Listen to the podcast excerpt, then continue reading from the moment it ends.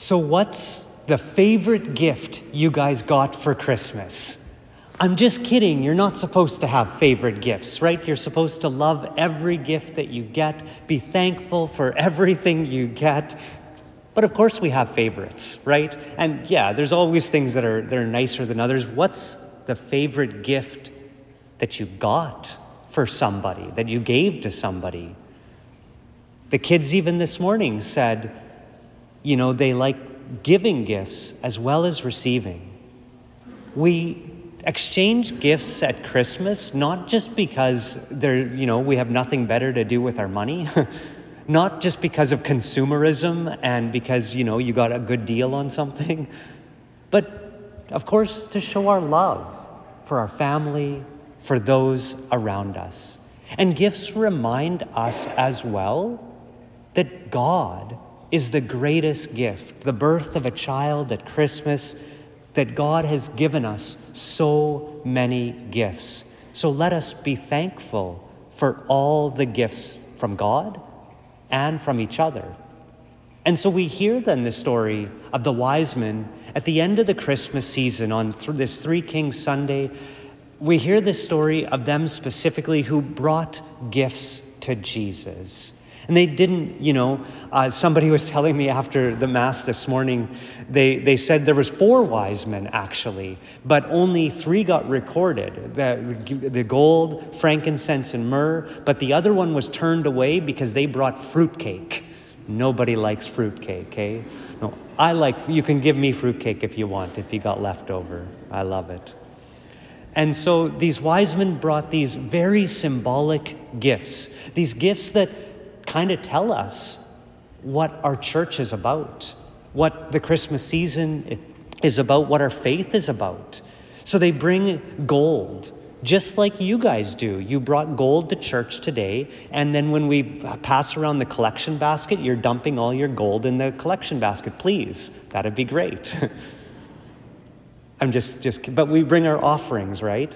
Number two, they brought incense. The incense is a symbol of prayers. And so they came to adore Jesus, to pray before Jesus. And this is what we do at church as well. And so I apologize for all the incense over Christmas. Uh, Bishop loves incense. And so, because uh, it's a good, it's a sign of our, our prayers, a physical sign. Because often we can, we can say our prayers, you know, we just pray and then we leave. And, you know, and incense is that, that visible sign of our prayers, and the incense rises up, doesn't it? It rises to heaven like our prayers do. Uh, and also, we heard in the first reading, it says there was a thick darkness on this earth.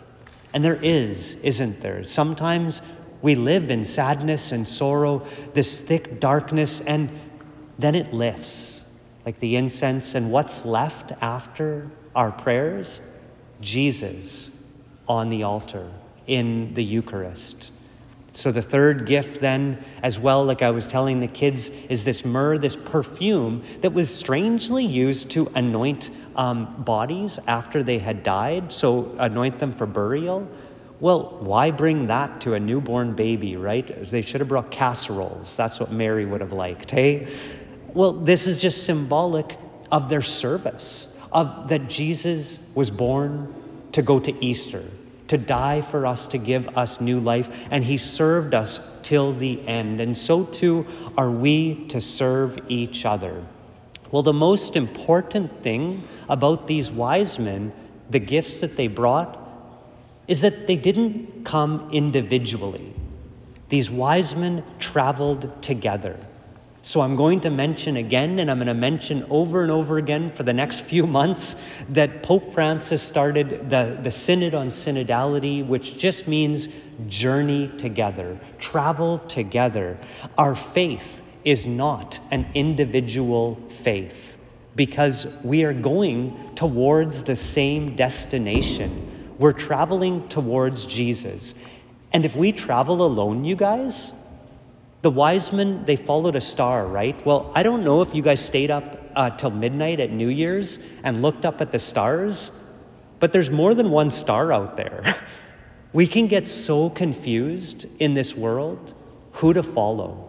There's so many bright lights that are trying to get our attention, and we forget that Jesus is the only one we can follow. So if we travel alone, we might get lost. But if we stay together as church, if we come together and worship the newborn King together, we will arrive safely at our destination of the new Jerusalem, the new Bethlehem. And so we also need to learn to watch for this star because this is what guides us. The Holy Spirit guides all who know what to look for. My favorite part of this story is that it says when the wise men saw this star, they were filled with joy. Why do we go to church? Why do we pray? Why do we journey together? To be filled with joy. The result of our faith, the result of worshiping Jesus, of offering our gifts, is joy.